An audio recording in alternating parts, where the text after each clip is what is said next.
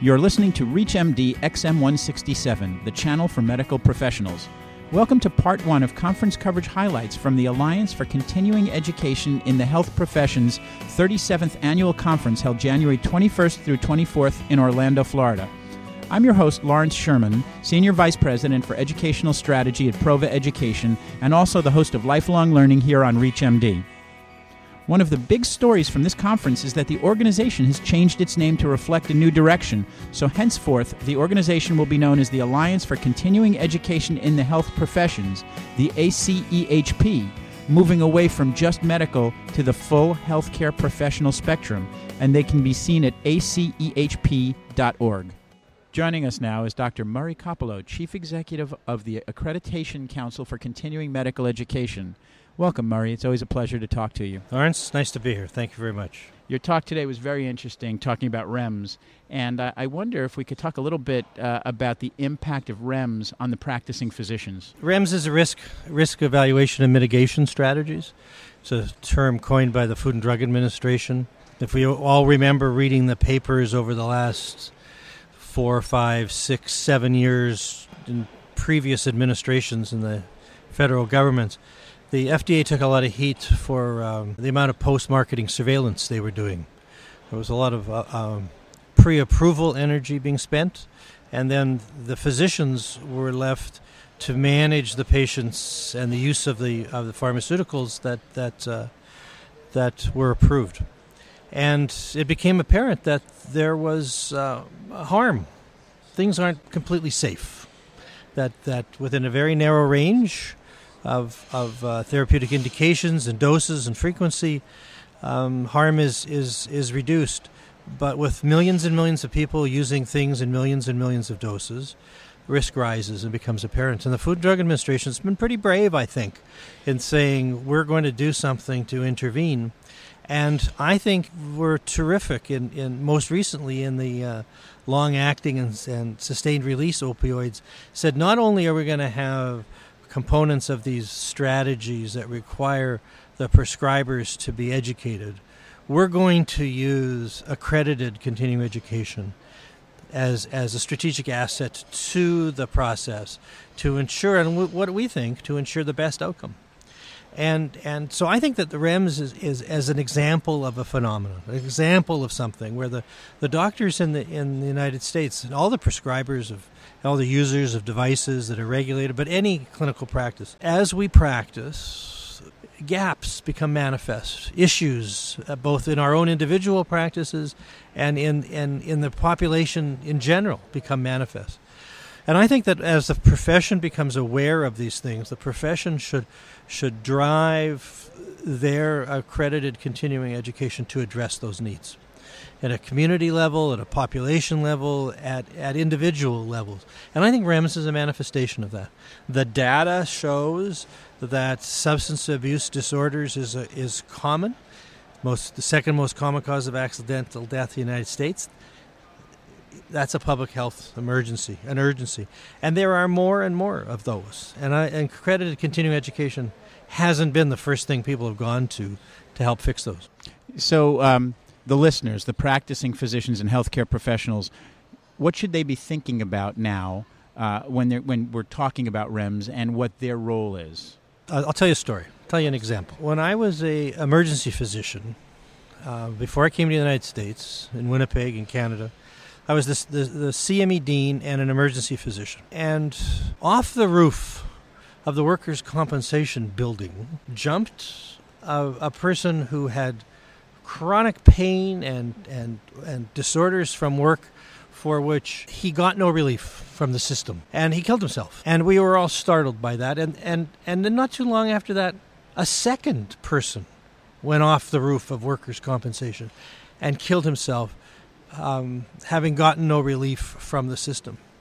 And I was a practicing physician, I was a CME person. I called up the doctors in charge of physical medicine and that and said, this must be alarming. This must be terrible. You must be concerned. Continuing edu- maybe continuing education can help this somehow. Can I come down and can I talk to you? Because I work in the emergency. I see this, and I, I let's talk. And what became manifest was that that in practice, the practicing physicians, who were the first responders, the first people to see these people when they were first injured, could um, have had a better set of skills and a different set of skills in order to approach these people and to give them um, instructions in the beginning. And, the, and, and we instituted continuing education activities and changes of practice in the community physicians to change the outcome. And that was a, that was a practicing physician based identification of a need. It was a community need, and the community physicians got together to, to change what was happening in their community. And I think that that's a real world example of what the physicians in the United States and around the world can do. They can see what it is that's wrong in their practice or wrong in their community. And yes, they can change what history they take or what questions they ask any individual patient, but they can also get together as groups of physicians and say, Are we doing this the best way we can? Should we have a different continuing education strategy? Should we get some help from experts? And you can, the practicing physicians can identify what's going on and direct the, some of the things that are going on to fix it. So, that's almost participatory medical education. It's not just that single step of self assessment, but it really is participation throughout the process. I identify a need, we collectively identify a need, we establish what we can do to meet that need, and then we measure how it's met. Yeah, and I mean, I think that's a great way to describe it. I mean, if you talk to continuing medical education providers, they often say that one of their biggest barriers is getting participation by the learners. The people who should care most about what is being taught and what is being done seem to care the least about saying what should be next or how good this was. But if it's by them for them, it's theirs. And if and they would say, "Please let me tell you what it is that I want, and please let it be this, and I want this, and I want to evaluate it because I want you to do it better next time."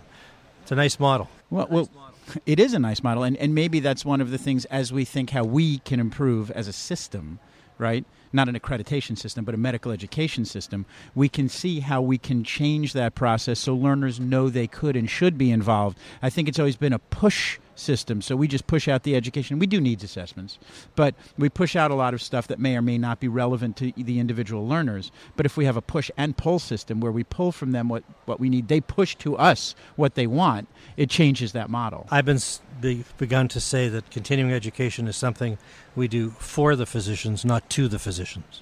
And I think that that captures what it is that you're talking about. It's it's it, it's not ours. It's not it's not the accreditation body's CME, and it's not the CME provider's CME. It's the learner's CME. Well, and that turns education into learning, right? Because we can all design, develop, and implement education, but it's the learners, the, the people who are listening to us right now, that need to learn. I agree. So, so let's segue a little bit. You mentioned public health before.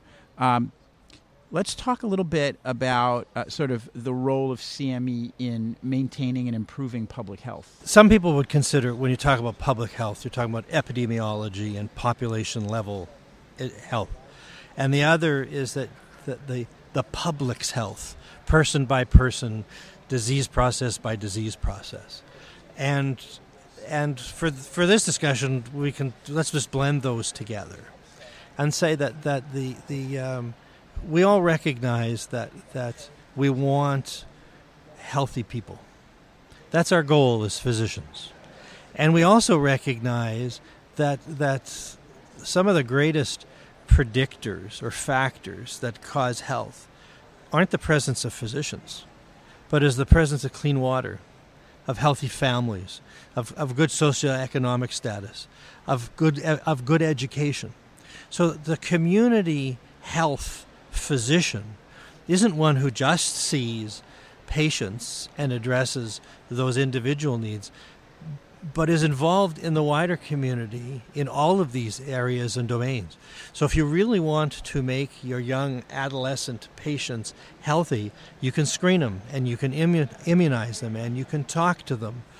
But if they're wearing their seatbelts, if they're not abusing substances, if they're succeeding at school, if they've got good, re- good relationships with their parents, if they're drinking clean water, they're going to be healthy. Yeah, so it sounds to me like you're blending public health and social health into that sort of conglomerate, which makes perfect sense. I, I think, again, i am on record saying this a lot. We are guilty of focusing education that we develop on an individual disease process rather than on the management of the patient with the disease. And as we move towards developing education that we can manage the patient with the disease, the multidisciplinary, interprofessional, even participatory, where we're involving the patient, becomes evident. And I think that's sort of where this needs to go. I agree. And, and for a long time, continuing education asked the doctors, so what diseases do you want us to teach about? What, what patient problem do you want us to put into grand rounds or, or to, to write an article on? And the physicians dutifully responded, and, and, and that's to, to a great extent very important still, because if you see somebody with a problem you don't know what to do for them, you need to do something about that.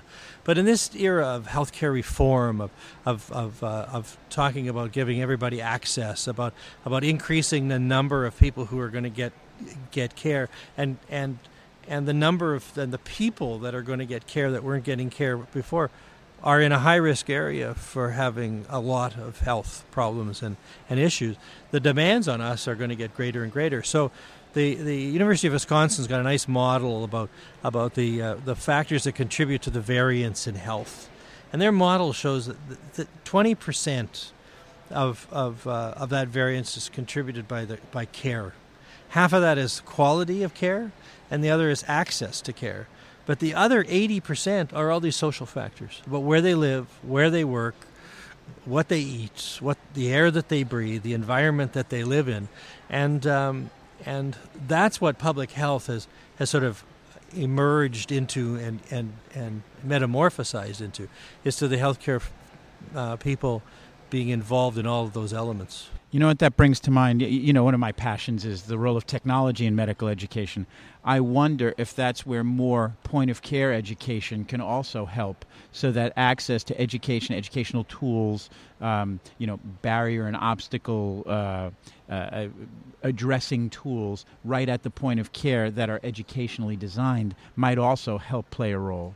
And I think an example of that of that that makes that is relatively stark is if you move out of North America, out of Canada, United States, out of Mexico, and take healthcare over to India or to the countries of Africa, where the prevalence of highly trained physicians is less, where the, the, the amount of healthcare that's being delivered by physician extenders and others, that if, if, um, if those people who are doing the care had access to the kind of information via the technology that you were talking about, I postulate that the quality of the care for the general population would go up logarithmically without having to train another, for example, in, in India, another 2 million MD physicians or nurse practitioners to, to deliver that care, but with people with a physician assistant model who could be doing all the aspects of care,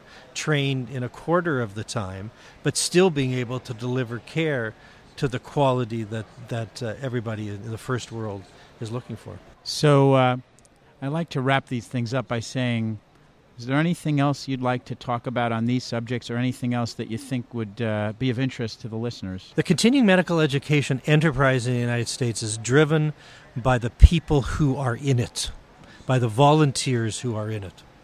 And the, the continuing education volunteers in the United States are predominantly white and predominantly male.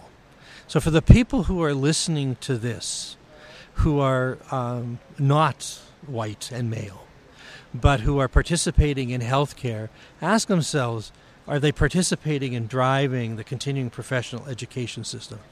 And, and we would say that we would welcome, we would treasure, and we would invite all of these people to volunteer because that would change the fabric of the continuing medical education that's being offered in this country um, in, a, in, a, in an enormous way. I'd like to thank my guest, Dr. Murray Kopelow, Chief Executive of the Accreditation Council for Continuing Medical Education, for joining us today on Lifelong Learning. Murray, thank you very much. Thank you. This has been part one of conference coverage highlights from the 37th annual conference of the Alliance for Continuing Education in Health Professions. I'm Lawrence Sherman on ReachMD XM 167. ReachMD, online, on demand, and on air. Visit us at ReachMD.com and thank you for listening.